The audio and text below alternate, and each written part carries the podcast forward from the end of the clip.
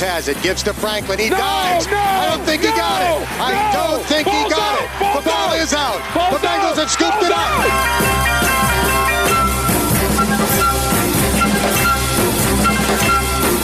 Burrow bouncing in the pocket. His throw caught at the 10-yard line. T. Nice, Higgins nice. straight into the end zone. Touchdown, Bengals. It's a TD. You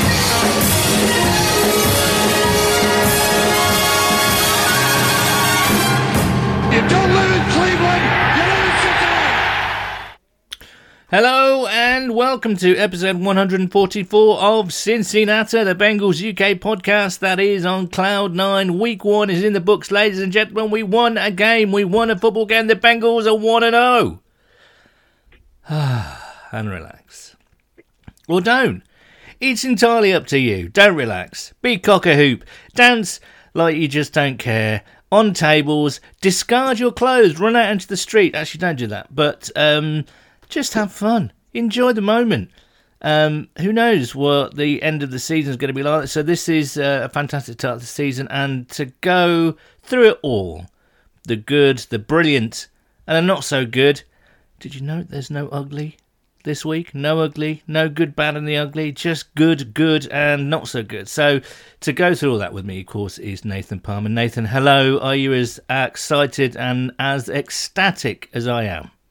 Oh mate, I'm absolutely buzzing, my son. I mean, we've been doing this podcast for about three or four years now, and we really did start the podcast at a terrible time to be a Bengals fan. We've not really had too much um, competitive football, big wins to shout about. There was maybe that first six, eight games uh, in one of Marvin's last years when we I think we started quite well and then floundered quite quickly after that. So to get a win like that, I mean, my blood is, you know, it's just, it's, it's just, um, it's boiling with, boiling with positivity. You know, I just such a, such a fantastic win like that in overtime at the end um, against a decent Minnesota team. Um, I'm absolutely buzzing, mate. I'm on cloud nine. Exactly, as Nathan mentioned, the the reason why our blood is boiling, not just simmering, but boiling, and not in an angry way, but a pleasurable, almost sexual way, I would say, is Yeah, be- that's exactly how I'd describe it, Sam. uh, is because this happened yesterday. The Bengals field goal unit is lined up and ready to go. A 33-yard try to win the game for Evan McPherson. Fifth round draft pick rookie out of Florida. Clark Harris, 13th year pro, will snap it back to Kevin Huber, 13th year pro. The snap, the put down, the swing of the leg, the kick on its way. Boom! It is Boom! good. Nice! The Bengals Nice! win it on the final play of overtime. Evan McPherson hoisted onto the shoulders of his teammates as Cincinnati pulls it out 27 to 24. God bless Dan Hoard and Dave Lapham there, and um, hats off to the crowd at PBS. I mean, we had uh, Jeremy, Captain Obvious, uh, Captain Bengals rather now, um, on our online tailgate yesterday, and he even he was saying he's not felt this sort of level of excitement and anticipation for a long time. And certainly the atmosphere just sounded fantastic. I mean, it was, it was kind of roaring through the TV screens, wasn't it? Oh, I, tell you what, that Ja'Marr Chase touchdown. Listen back to that on the highlights. It is like a cauldron in there. You can just hear everyone like, like it's a real everyone like, outpour of emotion. And I think not only because the Bengals have struggled in the last couple of years, but obviously COVID and the stadium not being able to be anywhere near capacity last year comes into that. And I just think for the outpour of emotion and positivity, and obviously all the stuff, you know, the, there's a lot of people you could tell this week in the lead up to the game very angry with the stuff being put out in the media about Ja'Marr Chase and slandering his name a bit with the old, like, oh, didn't know the ball was like a different. Um, slightly different size and all that stuff, and you could tell there was a lot of people pissed off. And for Joe Burrow as well to answer his critics with a knee, people not knowing whether he could come back or not, to come back and um, bang a deep 50 yard pass to Chase, him reel it in, shake off the defender, and take that home to give us a two score lead. I think for everyone, I, that's about as good as it could have got, I think. Mentioning the uh, media, we have Barry Bullshit coming on a little bit later to talk about an article that he wrote for Pro Football Fart about Ja'Marr Chase, and um, and also I tuned into uh, an NFL show yesterday, and they got to the the Bengals Vikings game, and it was kind of like, well, Joe Burrow's not been looking sharp as sharp as he has done. Uh, he's not planting his leg properly, and it's kind of like the geezer's played three snaps in pre-season. Where are you getting this information from? How do you know what is? And there was a lot of kind of flyby or drive-through kind of uh, analysis in the lead up to this, so it was fantastic to. Um, well, stick it up their asses, really, wasn't it? That's that's always pleasurable. Um, I think it is time now, though, for some uh, in in honour of Nathan's recent trip to Italy, some reazione. Reazione, reazione,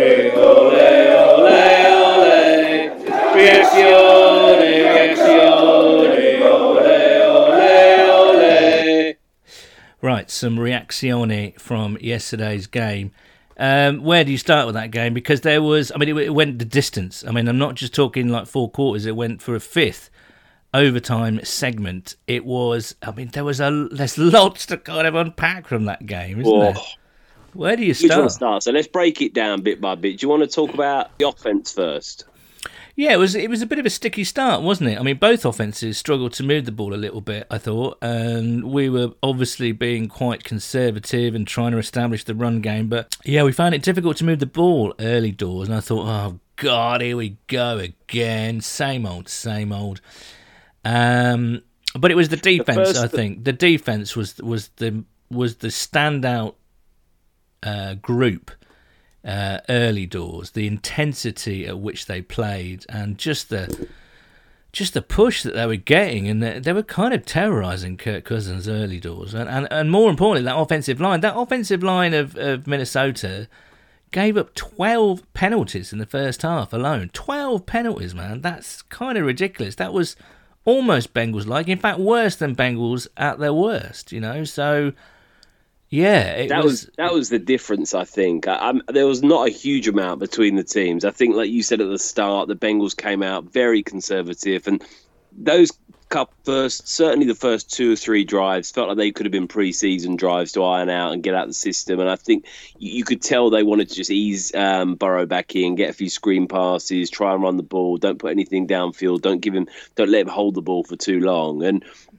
that did seem a bit conservative, but the, our defense stepped up and did an incredible job of holding the Vikings. And that Vikings offense will be a good offense this season if they stay healthy and they played together last season. Dalvin Cook, Adam Thielen, uh, Justin Jefferson, and Kirk Cousins. That's a good unit. I mean, they're going to cause some problems for some teams this year. Cousins and um, sorry, um, Thielen and Jefferson are a very, very good one-two combo, and mm. obviously Cook, one of the best running backs in the league. So for us to really, I mean, we didn't stop them, I wouldn't say, but we certainly kept them in check. They didn't go off against us. We we did a fairly good job, I think, of containing them. And hats off, like you said, to the defense. We all worried a little bit, I think, in the off season that that might be our Achilles heel. And so far throughout the preseason and carrying that over into the the regular season against a potent unit, I think they did a great job. Dalvin Cook, 20 carries all in all for 61 yards. It's not often you hear that. And yes, Kirk Cousin passed for a lot of yards, but only because they were getting no joy in the run game. And um, just a fantastic a job. Fantastic job. Hundred percent. I mean, the one thing with Kirk Cousins is crazy is he had a seventy plus um, percentage completion wise, three hundred and fifty pass yards, two passing touchdowns, no interceptions in a loss, and that's only the third time in his career he's done that, which is the most in NFL history that he's lost a game with those stats since 1950. Like no other quarterback has had that positive a stat line and lost more than three games, which shows you how well the Bengals have done. That even though they've given that up, 70 plus completion percentage, 350 yards, two touchdowns, no turnovers, and lost a game. So you know you've got to think fair play to us despite having you know that sort of stat line from Cousins that we've turned it into a win. So impressive. Yeah, I, I was just impressed with the, the pass rush throughout the game. I mean, they just yeah. really. I mean, Larry Ogunjobi, goodness me, he was he was pushing people all over the place. B.J. Hill had yeah. a great debut. Trey Hendrickson had a terrific debut. Seven quarterback pressures, I believe, throughout the game. Uh, who else? Josh Tupou was in there, and, and DJ Reader was terrific as well. Um, the linebackers, Germaine Pratt, I think had his best game in a Bengals shirt. Not you know, not even talking about the fumble, but just generally speaking. Uh, Chidobe Awuzie Chido um, had a fantastic game. The only person who didn't have a fantastic game, perhaps, was Eli Apple, and I, I guess we kind of uh, imagined that. But he had a horror drive, yeah. didn't he? An absolute horror series where he gave that up that or missed that tackle, which turned like a third and twenty odd into a first down, and then he got uh, he slipped in the end zone after contact from Thielen, and Thielen scored the touchdown. Um, yeah, he was he was but then again, you didn't really notice him throughout the whole game. Really, it wasn't it wasn't awful throughout the whole game, but just that series, he was pretty bad. But you know, I know I know people don't necessarily tune into this podcast for stats and uh, X's and O's and things like that. But I did I did wonder because Ogunjobi got one sack and BJ Hill got two, right? So I did wonder how many sacks we got from the whole position, the defensive tackle position last year. I'm not talking about nose tackles, so I'm leave, leaving DJ Reader out of this. But, you know, when you think we had Geno Atkins in there, Mike Daniels, Kahlil McKenzie, Xavier Williams, Christian Covington, all these guys in there. How many sacks between all of them do you think they produced throughout the whole season from that position? Five. One. Wow. So from that position yesterday, in one game, we got three sacks. So already after one game that the production from that position is already you know kind of you know over double uh, what we got from that position last year. And it's only after one game. So that's fairly astonishing i think. And um, just watching those guys i say Tupou Tupou is not known for for being a pass rusher but I, I saw a couple of fantastic bull rushes from him that was pushing the the vikings uh, uh, centre and guard completely out of the way. You know, it's just uh, mental. Uh, you know, unless we've, we've got to temper it, we've got to temper it slightly by saying that the Vikings do not have a fantastic offensive line, but you can only, you know, do the business against who you're against, if that makes sense. But um, yeah, that was the first, just the, the intensity at which the def- it felt like that Pittsburgh game last year. Do you know what I mean? Um, it was really intense everyone was, you know, they were getting great pass rush.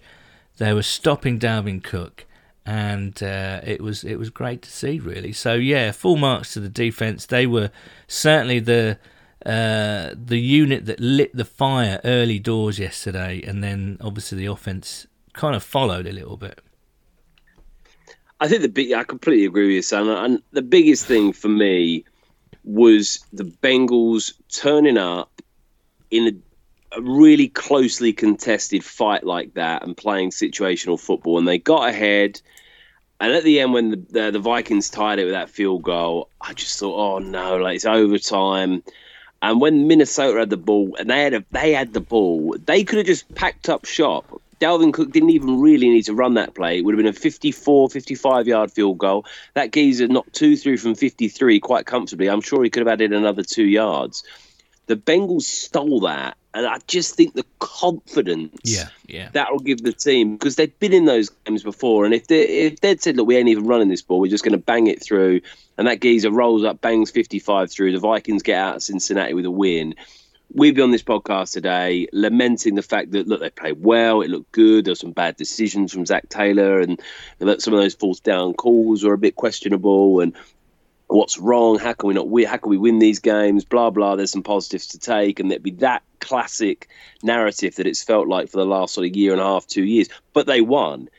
They were the ones that pulled out the hat at the end, got the fumble, gambled on fourth down. Great play from Burrow to Uzomah. That was really yeah, incredible call, excellent. aggressive just beautiful ball placement on that ball. You could see CJ Uzomah wasn't even looking when the ball was in yeah, midair. Yeah, he turns yeah. around, it's in his basket. He takes it comfortably into field goal range. Bengals win it. And the confidence level after the last two years with those opening day games against the uh, the LA Chargers and the Seahawks, we played really well in both of them. We deserved to win and we lost.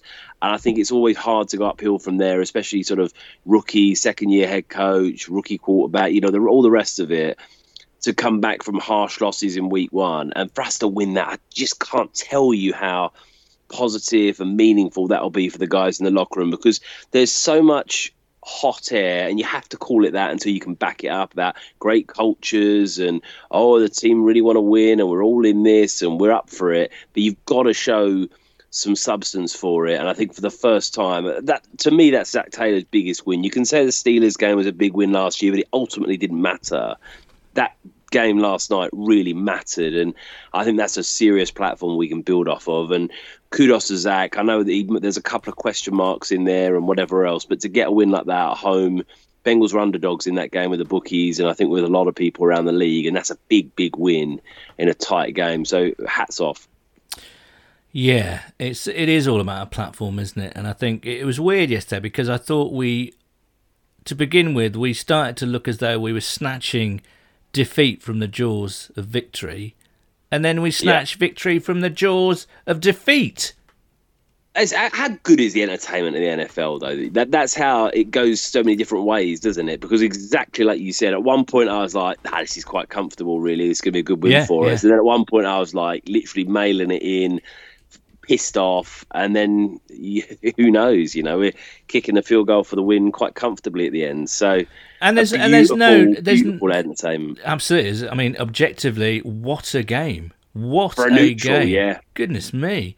I mean, I'm sure your pals who you watched it with were going, "Oh, what is going on? This is a brilliant game." Um, well, yeah, I mean, certainly to get five quarters, like you said, instead of four, the beers are flowing. It's a Sunday night, and you just think, "Oh, I've missed this." Yeah, absolutely. Yeah. Um, well, we need one thing we do need to talk about, and you mentioned it there. I mean, there's no question that the Bengals. I wouldn't say coasting, and they had a chance to really put the nail in the coffin.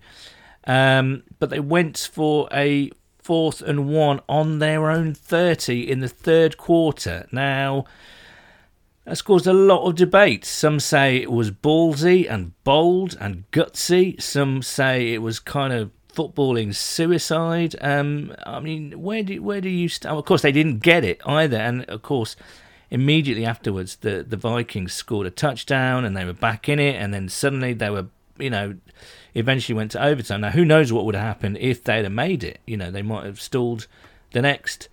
Um, the next series, you know. Um, but I thought it was very risky. I mean, I don't mind going for fourth downs on on uh, when you're around midfield and yep. uh, but on your own 30 you had the chance to pin the vikings back inside their 20 maybe their 15 even 10 if you're you yep. know probably not that far because Huber is kicking it what from probably around his 10 yard lines you're you know you're you, you're going to be pinning them back. You've got a chance to run the clock out.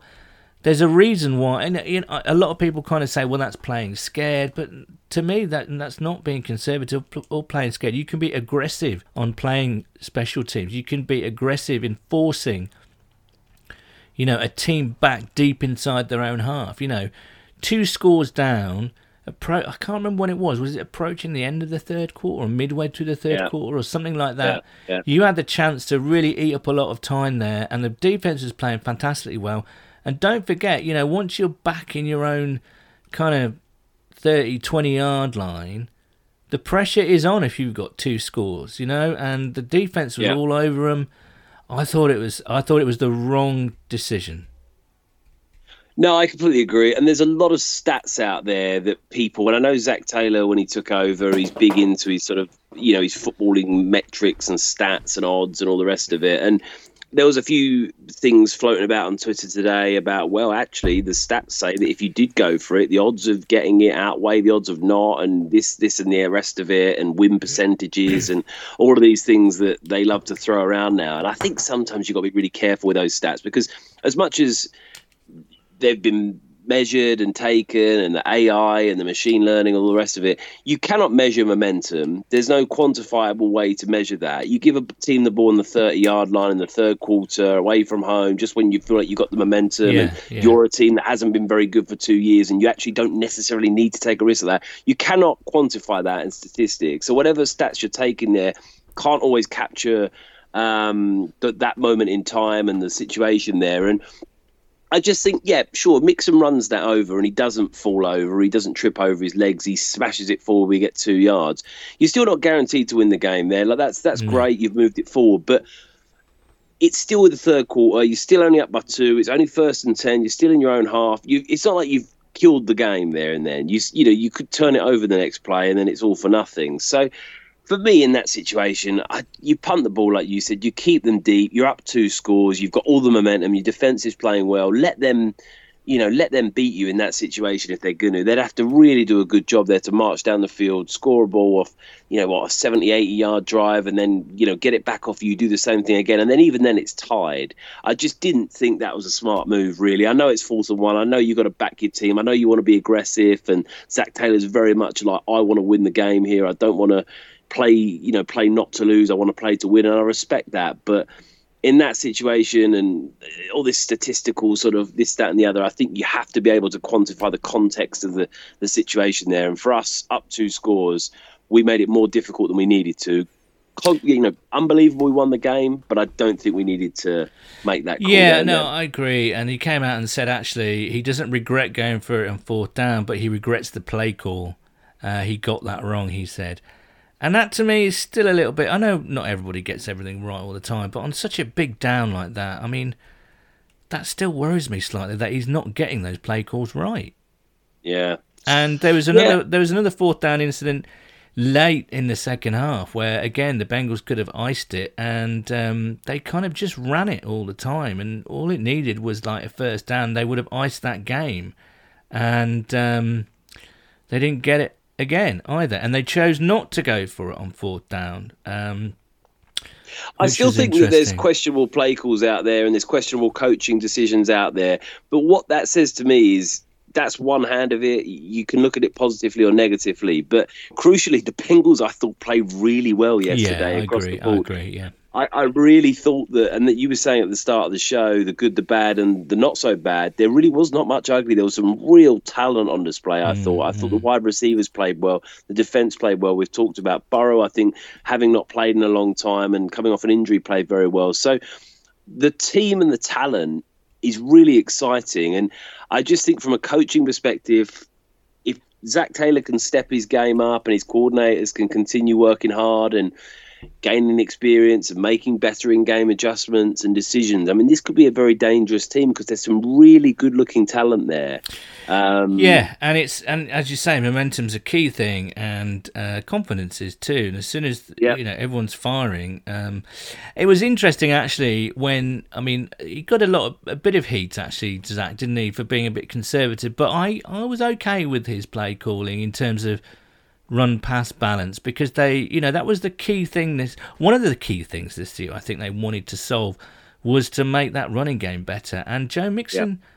29 carries, 127 yards, 4.4 yards a carry, and a touchdown. You take that every day. And Joe yep. Joe Burrow, you know, we moaned about the fact that he was passing the ball 40, 50 times last yep. year. He had 27 attempts yesterday. 20 completions, two six-one yards, and two touchdowns. I mean, that is beautifully balanced when it comes to offense. Um, so I think they'd be, I think they'd be really happy with the balance that they managed to strike. They must be delighted that Mixon got over 120 yards. That they uh, everything that must be one of the key things that they they'd be really pleased with. Um, I mean, I amazing stuff, really. Um, Ja'Marr Chase, obviously, 101 yards on five car- uh, on five receptions. That was great to see after everything that's been talked about. So yeah, you look through that kind of stat sheet, and it's brilliantly balanced, just perfect in many ways. I think certainly for the first game. I think in the future you want Joe Burrow to be thrown more than 27 times if he gets back into his groove. Maybe not like you said before, 40, 50 times, but certainly into the 30s, late 30s. I think we'll see a lot more of that.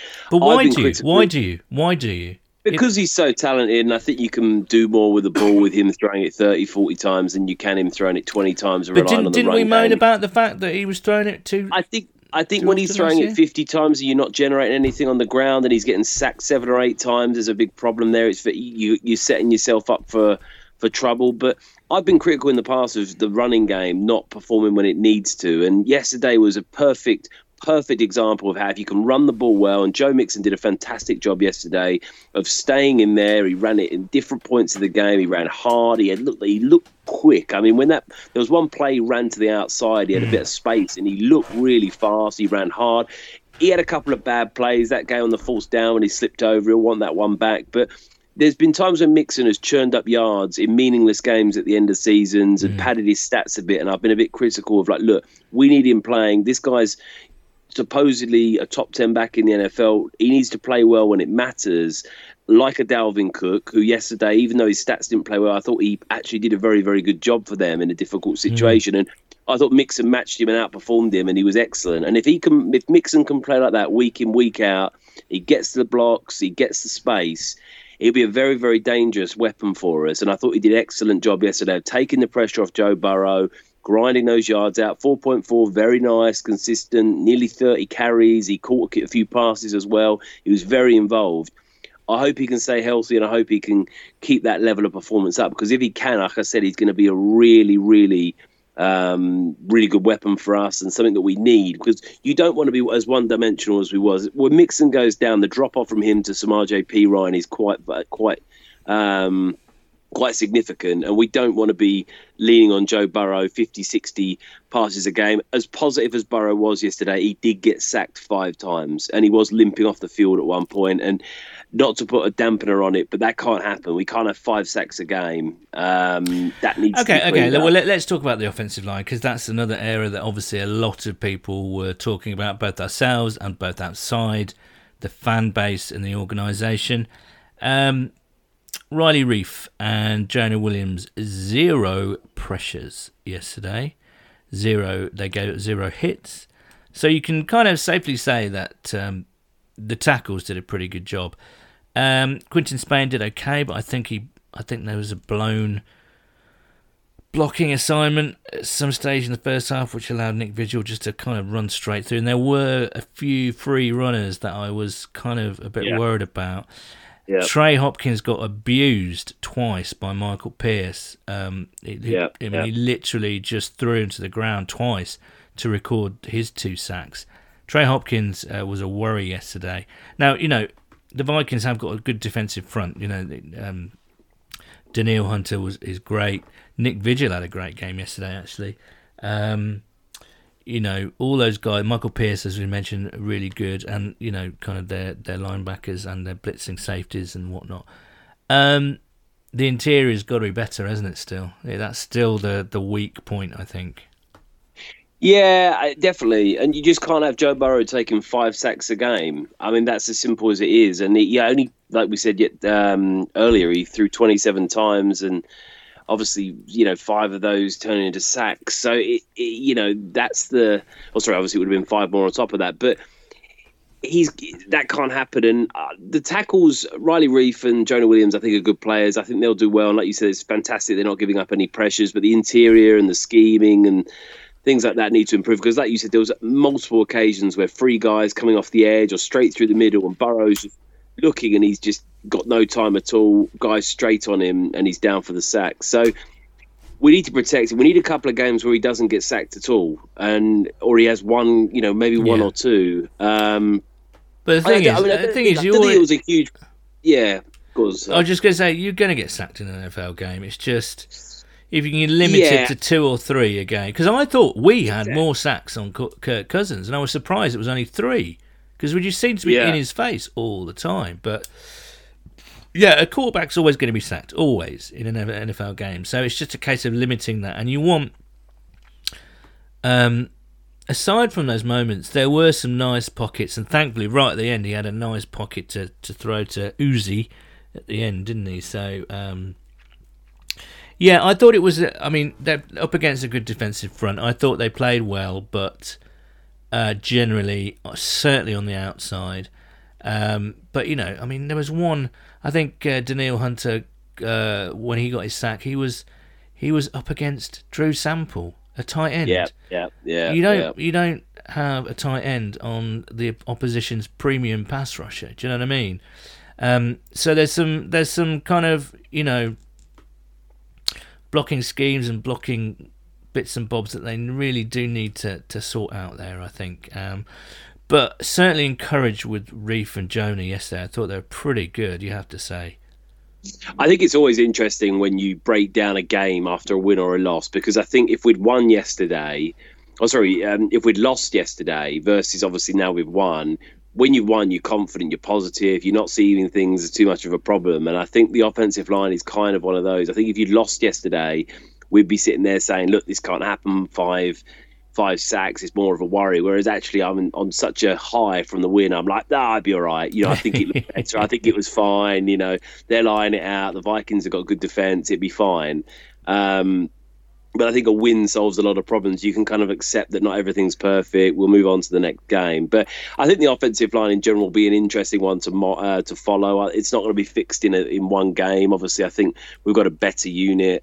They'll improve. Um, and onto onto the Bears. You know, I hope we can hope we can shore that up. We need a couple of games where Joe Burrow's kept clean and we bring down those hits and sack averages. Joe Burrow certainly will want that. You don't want to see mm. him limp off the field. I don't know if that's related to the knee, if it's an ankle, if it's completely something else. No, he said he was all right in the press. Yeah, cool. So. he's gonna. I mean, he's a tough cookie. I mean, he's gonna he's going to say that he's going to want to work through it and i think for him to be completely honest he, he actually will probably quite like the fact he's been hit a few times like we were saying in the preseason and he's come out unscathed and you could see what that pass to CJ meant to him after yeah, when he's very much so, yeah. in Spain. It wasn't just a sort of I five, oh, we've won the game. He, there was some real, like, you know, he gave a bit of headbutt to Quinton Spain, and you could tell he was really absolutely buzzing off of that, um, as was all of us. So for him, to go through a bit of a battle like that, first game against a decent Vikings team, of sort of, I would say the Vikings at the end of the season are going to be a very sort of middle of the pack. Yeah, I think you know, so. They've got, a, they've, got a, they've got a pretty poor offensive line, I have to say. Yeah, but they've got some good skill players, yeah. and I think they'll be they'll be eight and nine, nine and eight sort of yeah. team around yeah. that level. And I think for us to win that game at home, Joe Burrow coming back,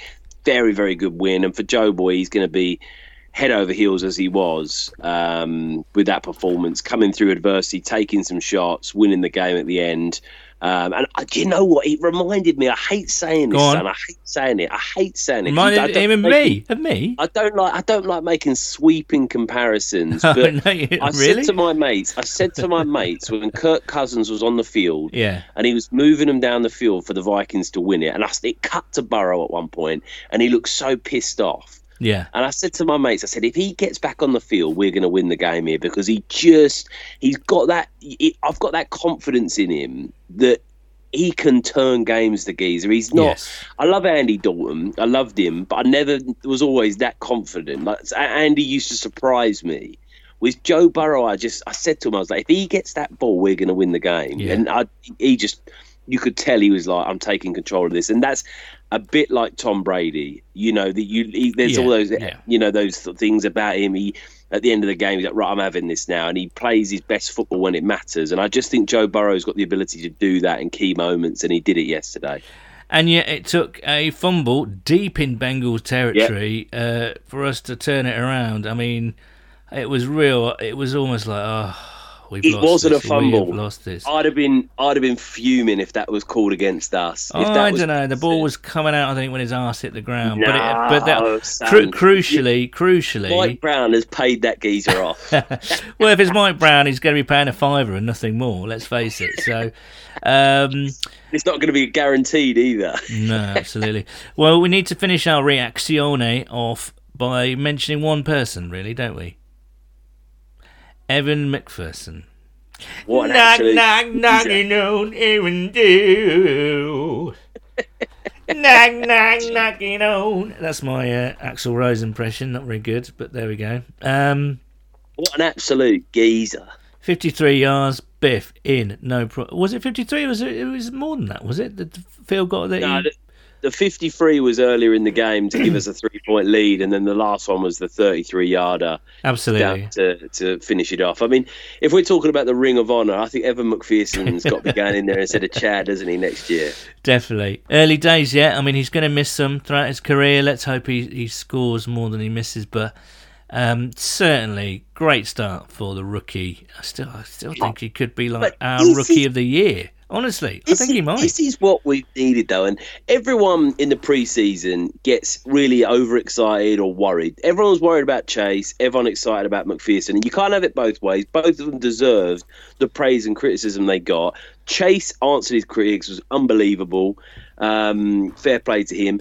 McPherson just carried on where he left off. I mean, he was absolutely so in his first game, kick a walk-off field goal, and he said after the game that's the first of his career where he's just nailed one as time expired. To do it in overtime, and that that 33-yard kick, obviously it's fairly. You'd expect him to make it 98 times out of 100, but in front of a packed home crowd, his first ever NFL game Game on the line. Game on the line, the geezer just effortlessly bang down the middle, no issues. And I was a bit worried, and you normally wouldn't be, but you think he's a young lad. There's a lot going on there. Like I said, packed crowd. It's for the win, easy. And also, 21 or I think it was when he hit the one to give us the three point lead Yeah, yeah, from right. 53 had room for another five ten yards at least and you think the confidence and the bollocks on the geezer and that's I knew, I had- I knew, I knew you were going to mention that word. I knew you were going to say how big are his bollocks on bollocks. the The, bollocks on the geezer. That's going on a t-shirt. That is going on a t-shirt. The bollocks on the geezer is going It's got to be t-shirt. Evan McPherson, the bollocks on the geezer t-shirt. But Absolutely. that's Randy Bullock didn't have that. He was quite good from 37 when the game didn't matter, and he could hit from 44, and he was quite consistent. But when it was like the game on the line and uh, big moments and stuff like that, that's where Bullock just didn't shine, and you couldn't back him from 55 plus. Really, it was sort of if he did do it, it was more you got a bit lucky and. I just think to have a young stud kicker with a bollocks on him like Evan McPherson, we're in a really good place there. He can be our kicker of the future. Poor old Randy. He he had very small balls. very small You see, balls. uh, talking of talking of kickers, I was watching a bit of Red Zone on the side of the Bengals Oh game. yeah.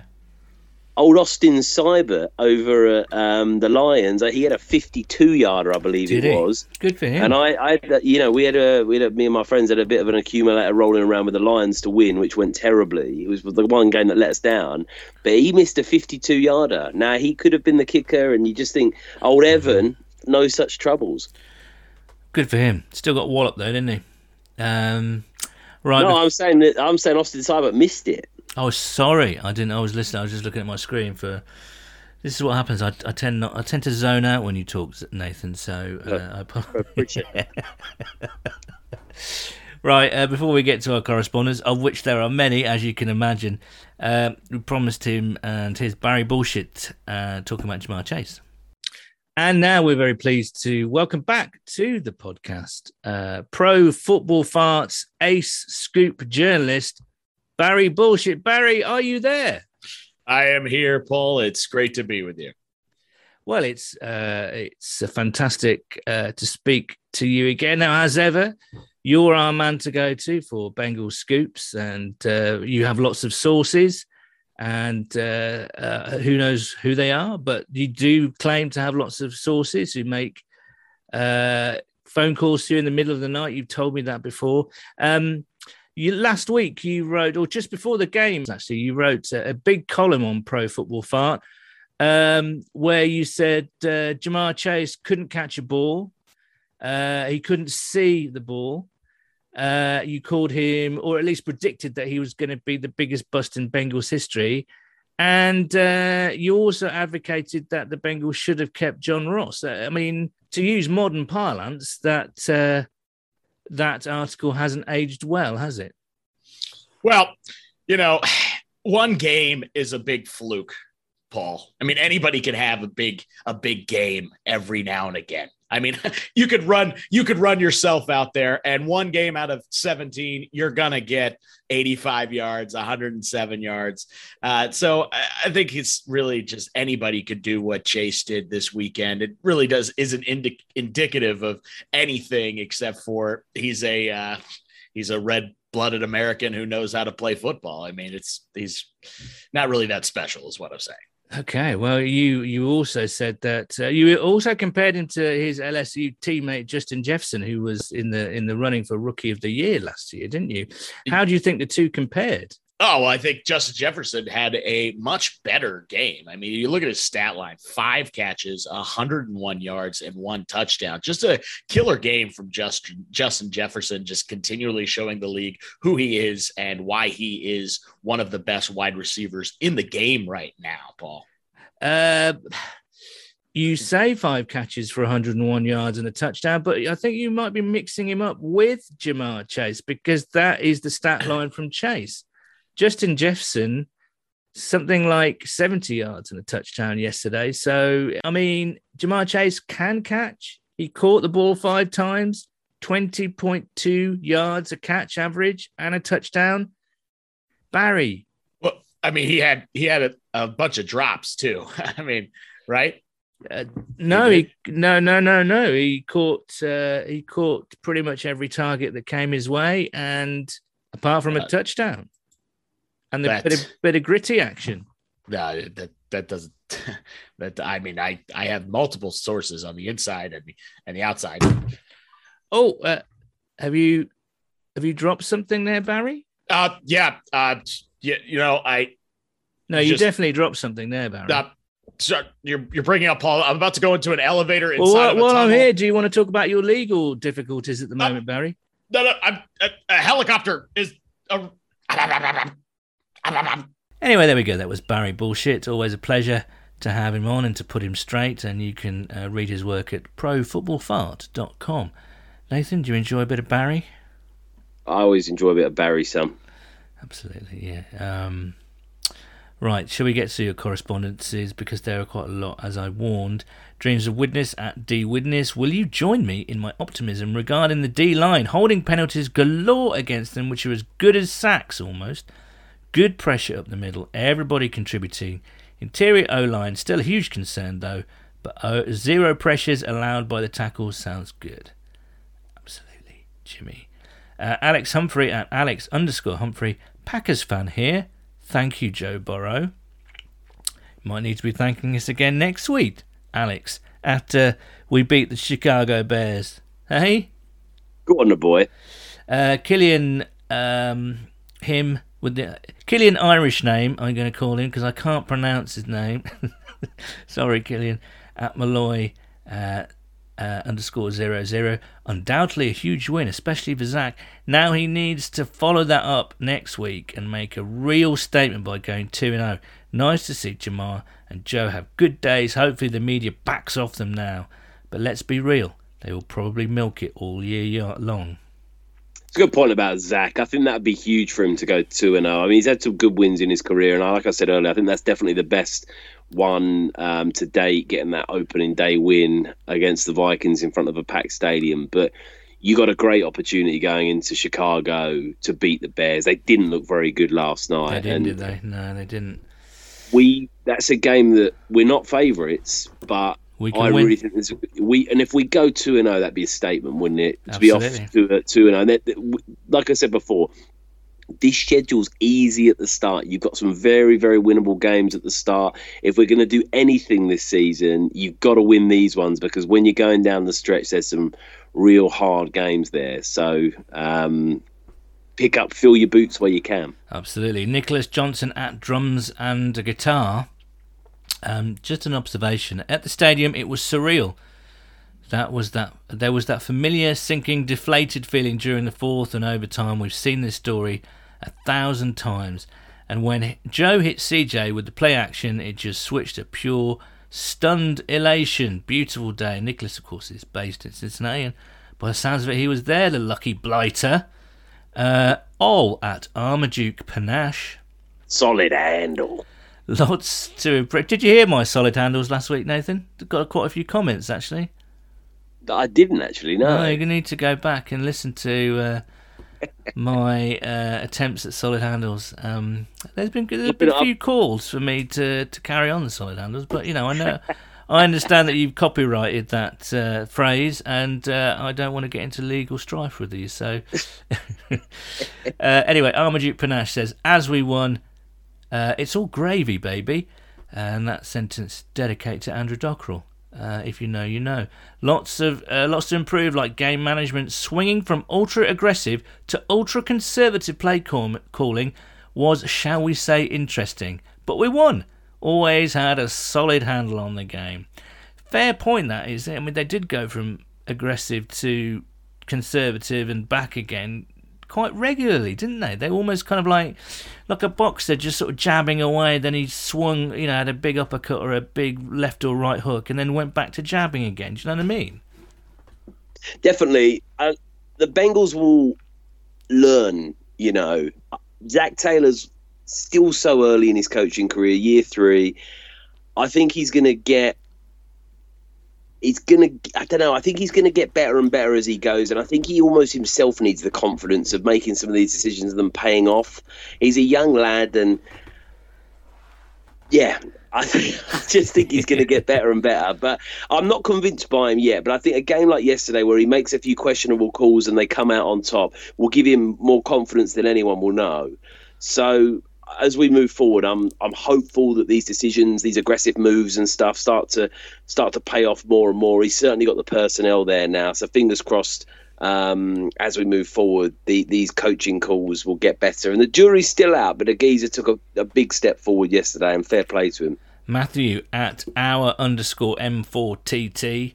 I was raging last night. Despite a win, we almost snatched defeat from the jaws of victory, but I've calmed down a lot overnight. Burrow is back, Chase can catch, the D line are rabid, um, the O line can finally block, and McPherson is the second coming of Jesus. Overall, a great Sunday. I can understand his rage because when Dalvin Cook took that ball inside, I think he got to about the 40 or wherever it was, I was just I was fuming, and I, it just felt we were back to square one again and everything else. And that's why I was so proud of the team for turning that round and, like you said, taking the the win from the jaws of defeat at the end. But I can see how you could look at it the other way and say, actually, look, we were up by two scores here. Yeah. We were much the better team. We are at we home. Almost threw it away. Almost, and we almost threw it away. And in some ways, I, like I said, that if, if I was the Vikings I would not be happy at all with that call. If it wasn't called on the field and they said, look, he was down by contact, 100% I think that they, they would never have been able to, if, even if the Bengals had challenged it, they wouldn't have been able to get it over at all. So it was all on that call on the field. And I think more often than not, they like to let the ball play out because then obviously you can go back and challenge it. If they just call it dead, um, it's a little bit more difficult, I think. So we got a bit lucky there, but but I think a lot of people are talking about that fourth and one call on the thirty as well. That's what they're talking about. Yeah. That's what they think is you know throwing the game away. You know, you're just handing momentum back to the opposition, and yeah, yeah. suddenly you know you're in that position at the end of the game. Um, anyway, we won the game, so you know. Well, li- you all, live and learn, bit, don't you? you it all learn. feels a bit sweeter when you win, doesn't it, Marcel? Oh yes. Uh, Derek Young at Mr. Degsy. Some solid handle. Some really first time caller, I think. Derek, welcome. Uh, some really encouraging signs, including a great first start for the kicker, and for once the luck seemed to go our way. The fumble in overtime. The offensive line properly protecting Burrow will probably be the difference between winning and losing half of the games this season. Uh, CJ, who CJ, um, solid handle. Uh, pleasantly, you'll be quite generous. See, with a win, you're more generous with the solid I'm much more well. generous on the solid handles when we win, son. See, yeah. Uh, pleasantly surprised by the pass rush, in particular the uh, interior D line, stopping the run as well as getting to the passer. A couple of questionable play calls, but getting the win is the main thing. Burrow is only going to get better as the season goes on. Want to know who day? Son, I haven't asked you this. We haven't even really talked about it, which seems outrageous. What quickly? What's your thoughts on Burrow? You thought it looked quality? Yeah, there was a couple of passes actually. There was one to the sideline for Tyler Boyd um, um, in the first half, but it was a really beautiful pinpoint throw. Uh, and Boyd, Boyd, even though the boy, uh, the boy, the boy Boyd didn't get too, you know, didn't get loads of yards or or targets yesterday. He made a couple of terrific catches as ever. Um, but yeah, lovely deep throw to uh, Ja'Marr. I mean, it's a very similar play to to one they've executed a lot at LSU. That just kind of go route where he just kind yeah. of runs past his defender, and you know Joe Boy just has to throw it his way, really. But that's all about mental processing at the line. He looked at you know looked at how Chase was like one on um, one on one. Is it Breeland, the, the cornerback for the Vikings? who would Breeland, yeah. and he was apparently showing sort of like he was going to sit shallow. Uh, he was anticipating a short route. So you know, um, it's all about mental processing and seeing the field. So I think you know he's still got it. Um, it'd be interesting going forward. I mean, certainly mobility wise, he looked he looked absolutely fine, didn't he? You, I don't think you could kind of question anything really. I didn't spot any uh, kind of wary looking rollouts or kind of tentative No. stuff going on there. I thought he did a pretty good job. perfect from the Bengals' point of view because you only give him 27 um, chances to throw the ball. You still get the win. He by no means was at his best, but he was still very good, and that's what is the sign of an excellent quarterback. I was delighted at how he performed. They, Yeah. they didn't turn the ball over, didn't fumble the ball. Just a really efficient performance, and like the icing on the cake and the the cherry on the Sunday was that beautiful little weighted pass to CJ for the win. Mm. He couldn't have gone better. I don't think we could have asked for much more in his first game back from that, and to get the win, even though he's clearly, you know, working his way back. So incredible, really.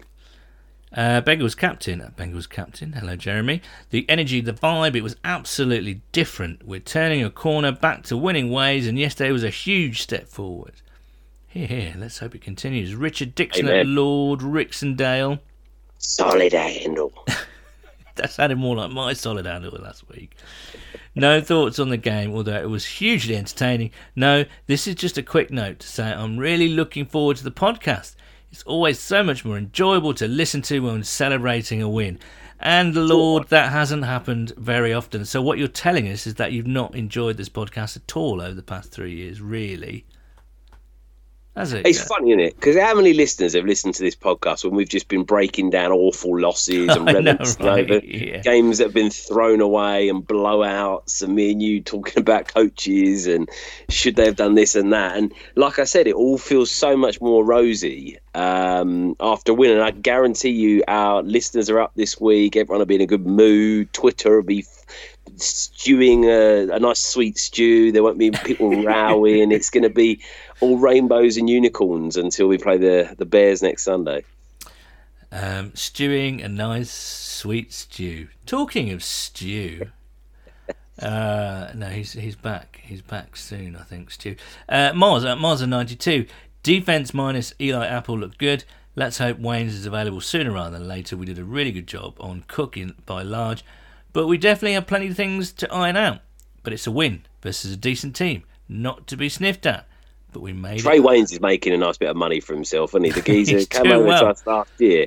He didn't play one game last year, the geezer, and earned a fat load of money. And this year, I think he's one of the highest paid players on the uh, paid players on the team. And again, obviously, he's not healthy, and he's missed nearly a year and a half's worth of football. So, get the geezer back soon. I'd love to see what he's got. Nigel Granger at Fleet underscore risk. It appears that the journo's got it wrong. Shock horror. Joe can pass. Chase can catch. Zac is going to go for the win and will try and demolish an opponent. We are in for a stressful season if we repeat this game every week. We are unbeaten this season. Yeah, I, I think um, that's true. The Cardiac cats. Wow, bring him back. Goodness me, it was Cardiac Cats uh, again yesterday, wasn't it, really? It really was, yeah. Uh, Slam Dunk at Slam Dunk the Funk. Solid handle. Also, Zac's post game, the relish that you're saying, that the verve that you're saying the solid handles with is really quite something tonight, Nathan. I must say, That's is- how I feel, my son. you it's know, the a winning win- habit, isn't it? Oh, when was the last time we won a meaningful game like this? You know what I mean? Exactly. No, I agree. I absolutely agree.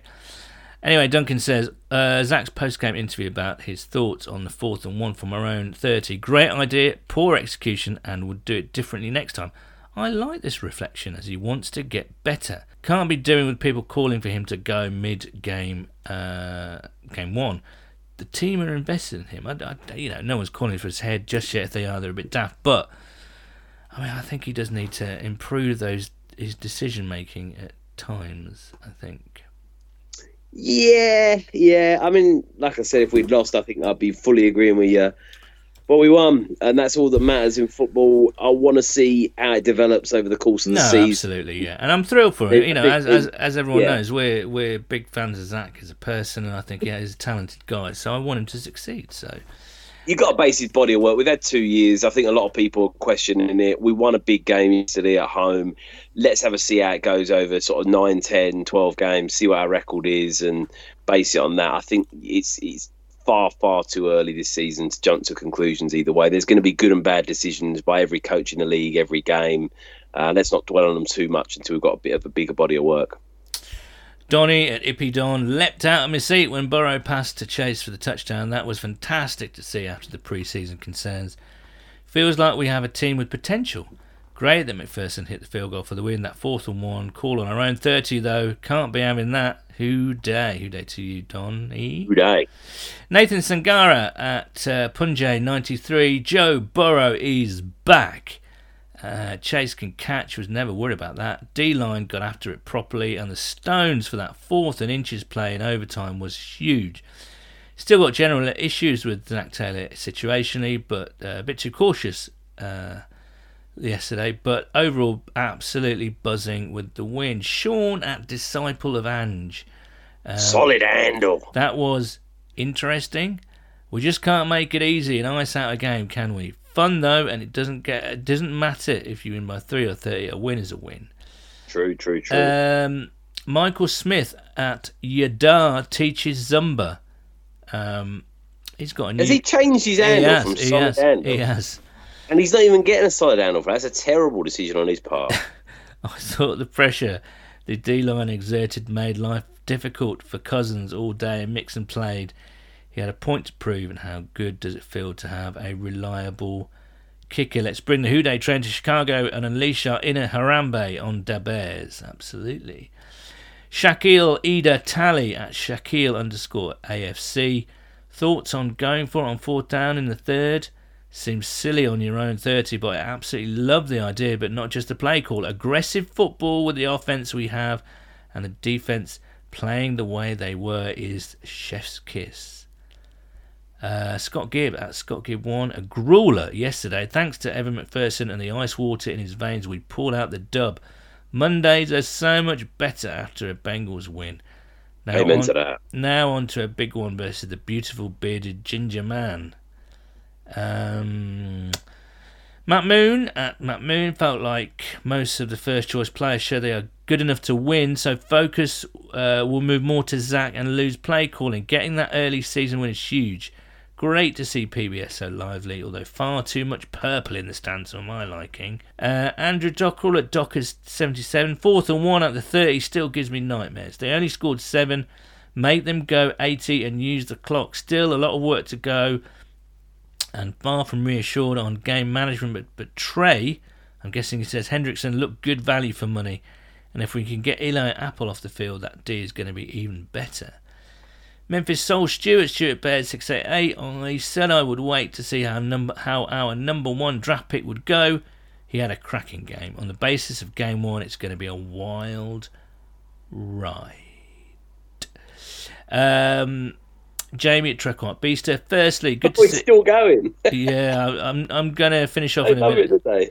Um, Jamie at Trekot Beaster. Firstly, good to see Nathan is back voicing the Geico Lizard. Secondly, secondly, why the hell did we not go for it on fourth and three from the Vikes 45 with two minutes left? Converting that wins the game. You have Burrow, three top receivers, Mixon, tight ends get three yards and win the game. It's a tricky one, isn't it? I mean, I guess this is why coaches get paid the big big dollar really they have to make decisions like that but uh, fourth and three is different from fourth and one and i agree it's it's in their territory and you can ice the game it would be hugely aggressive but um i don't know i, I again i kind of have to throw the ball at that point, don't you? You, Yeah. you can't really, you can't really gamble running it. Um, you can't run it for with three yards yards. no way no, not in that situation. So obviously, you got to put the ball in Burrow's hands again, and all of a sudden that becomes a lot more difficult than just trying to sneak it or bash it up the middle for one. So. Um, I don't know. You can question these play calls. I think they're always easy in hindsight to question. I think if you you know, even with that one, I mean, we, you can't tell me we wouldn't all be sat here on this podcast today saying Zac Taylor was a genius of a coach if on that fourth and one from the 30, Mixon gets two yards and we kill the game off and win it by three touchdowns. You're saying, "Oh, I love this aggression. We're going to be fantastic." I think, you know, you've got to be careful sometimes in hindsight. So we won the game. I don't want to at this point look too much into Zac's play calling until we start losing as a result of it. Breaking news, Zach, as we record this on the Monday evening. Has Monday been sacked. No, he hasn't been sacked. Uh, he is giving a press conference and he says that Trae Waynes will be out for this week, uh, week's game against the Bears. So I wait to see Trae Waynes in a Bengals uniform uh, continues. Um, listen, guys, thanks so much. Uh, you know, it's it, it is. Uh, we keep banging on about it, but uh, it is a different feeling, isn't it, to have a podcast and a community that is experiencing a win, which sounds kind of pathetic after two or three years, doesn't it? But here we are. Um, so it's great. Thanks for everyone for getting in touch. And um, before we go, I must wish a very happy 10th birthday to uh, Harry Ellis. So, uh, yes, happy birthday, Harry, and a big Who Dey to you. Nathan, do you want to wish Harry happy birthday as well? It's important to, to, to keep those younger fans coming through. Hundred percent. Happy birthday, Harry, my son. Who Dey to you, and a very happy tenth birthday. And as ever, you can talk to us throughout the week, really, uh, on uh, at Houday underscore UK on Twitter, Bengals UK on Facebook. We will be back with our predictions at the end of the week. We will be back with our online tailgate at the end of the week, 4:30 p.m. We should have some live music uh, this weekend, so watch out for that. Uh, but yeah, let's just quickly talk about the Bears, uh, Nathan. I think, I mean, we mentioned it earlier. I do think, you know, their offensive line is in as much, if not more, disarray than the Vikings. Uh, uh, we're playing Andy Dalton, um, who, you know, not a top tier quarterback. Let's be brutally honest about this. Uh, their defense isn't as uh, as what it was. Um, they don't have like you know leap off the page uh, skill position players. So I, I mean, I, I'm, I tipped them for a win uh, in our season preview uh, in Chicago, and I'm not going to change my mind, frankly. It's such a interesting game for the Bengals because I completely agree with what you just said about the Bears. Andy Dalton's not a top tier quarterback at all. I don't even think he's top half at this point in his career. Running back Montgomery's decent. He had a fairly good game last night. You've got Allen Robinson's decent. Cole Kmet's okay. Um, Jimmy Graham. I mean, you're not losing sleep about him at this point in his career. And then obviously the defense is strong, but maybe not as um, as not as good as one, uh, once was. Khalil Mack obviously is the, the headline Yeah, player course, there. yeah. We should win, really. I know the bookies don't fancy us. I think the Bears are. Um, I think we're sort of plus. Th- uh, sorry, the uh, yeah we're plus three, so just ever so slight underdogs. But obviously they're at home, so basically the bookies are saying they think we're the same team on paper. The Bears are being given the nod because they're at home. I really think we're a much better team than the Bears. I really do. I think we've got more at the skill position level. I think we've got a much better quarterback. Um, I think we should win the game. It's such an important game for us because the difference between going 2 and 0, getting some momentum, really being like, right, because I'm not being funny. You look at the teams in the division, our division's going to be really difficult. Um, to get a foothold in this year, Pittsburgh are very good. The Browns look good. Can you believe the yesterday. Steelers went to Buffalo and won that? No, I, believe know. I know. I, I, I can believe it because the Steelers are always competitive. They're normally always in the mix, and obviously the Ravens playing tonight. The Browns gave the Chiefs a really good run. Um, so I, I think that that division is going to be really hard to get a foothold in, and we need to win games like against the Bears. That, that's a game that we've got to go in there and win. And I think for Zac Taylor's sake, if he wants to really, you know, cement himself as the coach and gain some more respect and get the team close towards the playoffs, that is a game that we have to win. Um, I know it's early in the season, but we that's we've got to get that by the scruff of the neck, son, and get ourselves to two and zero because we should. I'm in agreement with you, Nathan, and I hope we do. The last time we played Chicago, we lost a game that we really should have won, and that still sticks. You were there, weren't you, Sam? No, I wasn't there. No, no, but I was there in spirit, and that still sticks in my craw. That game does. We really should have won, and Dalton was the quarterback that day, actually.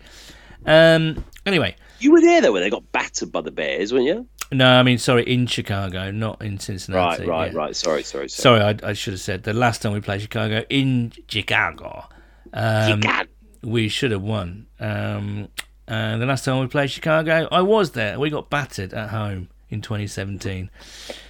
anyway, that was worth it, wasn't it? Um, of course it was. It was fantastic. And um, so that's enough for this week. Um, thank you so much for listening. Remember our meetup on October the 17th, Sunday, October the 17th, to commemorate and celebrate the uh, fifth year anniversary of the Bengals coming over to London to play at Wembley, and also to watch with us the Cincinnati Bengals at the Detroit Lions. So that's Sunday. We should win that, should we? The state of the Lions yesterday. I mean, that, they that made be a bit of a comeback, though. They made a hell of a comeback. I, they did make a hell of a comeback, to be fair to them. But you, you'd fancy us, wouldn't you, in that game? So it could be Well, a at the very. moment, we'll see how they get on. Do you know what? Uh, After last night, you fancy us against the Packers, to be honest with you. But uh, I think, that's I, I think after last night, it's like you're fancying us to go all the way. You know, well, I mean, what- you got you got to be thinking 14 or 15 wins. You know, get can you imagine? Can you imagine that? get I a mean, bye, sneak our way through to the. You know, obviously win the AFC title game with ease, and then obviously it might be a difficult game in the Super Bowl. I think everyone's thinking the same after that, aren't they? No, I don't think so, Nathan. I don't really. but it is great to have football back, and uh, and it's great to celebrate a Bengals win. Bring on next week, and hopefully you'll be back with us. So until that time, it is a Who Dey from me. And a Who Dey from me. Cheers, guys. And it should also be noted that the views and opinions expressed within this podcast do not reflect those of the Cincinnati Bengals organisation.